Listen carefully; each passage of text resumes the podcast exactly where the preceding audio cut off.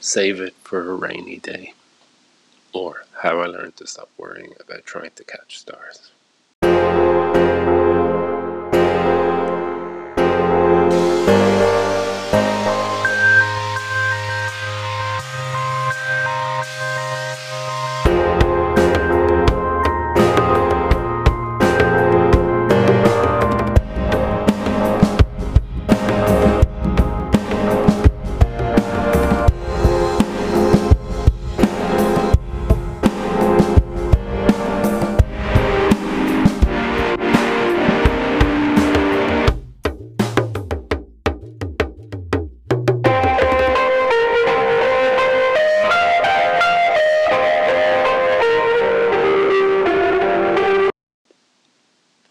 The Closed Hand by Algo. A fool tries to squeeze a star in his hand and hide it from the sky.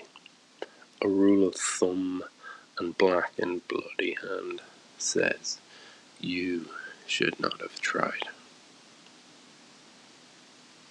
Welcome back. Whether it's Perry Como's 1958 rendition of Vance and Pockriss's hit song.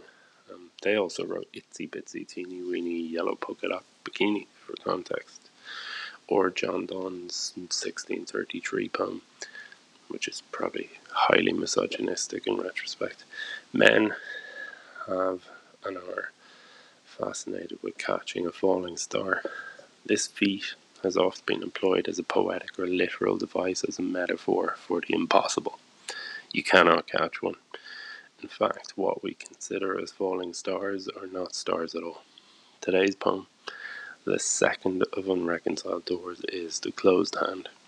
The title, as is often with my work, came last, and I like the idea of definite article, adjective, noun, and keeping a title that was simple but also descriptive to the reader in that, let's say, you have a visual image of what's going to be described to you in the work. It's also very difficult to form a fist while reading. Try it with either hand or both at the same time, and it will feel distinctly uncomfortable. Perhaps this is, as it's theorized, the clenching of the left fist is a recall aid for the right side of the brain, and vice versa. Or maybe that's complete nonsense. So the poem, the first two words in the poem are a fool. I think here I was describing myself. Obviously, in the cosmic fool or idiot savant style of the word. um, think Loki, cosmic fool, fool on the hill type characters. And what is this fool trying to do? Well, he succeeded in achieving the impossible, which most fools, clowns, jesters generally do in the end and has caught a falling star. His foolishness, however, follows as he tries to hide it from the sky. I love the idea of the night sky going looking for a missing star and being unable to find it as some man somewhere has gone and caught one and hidden it in his hand. Why? We're not told. The poem resolves itself in the last two lines with a rule of thumb and blackened bloody hand, telling the fool he should not have tried. On a deeper level, maybe, I think in rereading it myself, um, maybe you should not hide your light under a bushel. It's probably what my subconscious was trying to tell me. Um, so, a short message or memo to myself.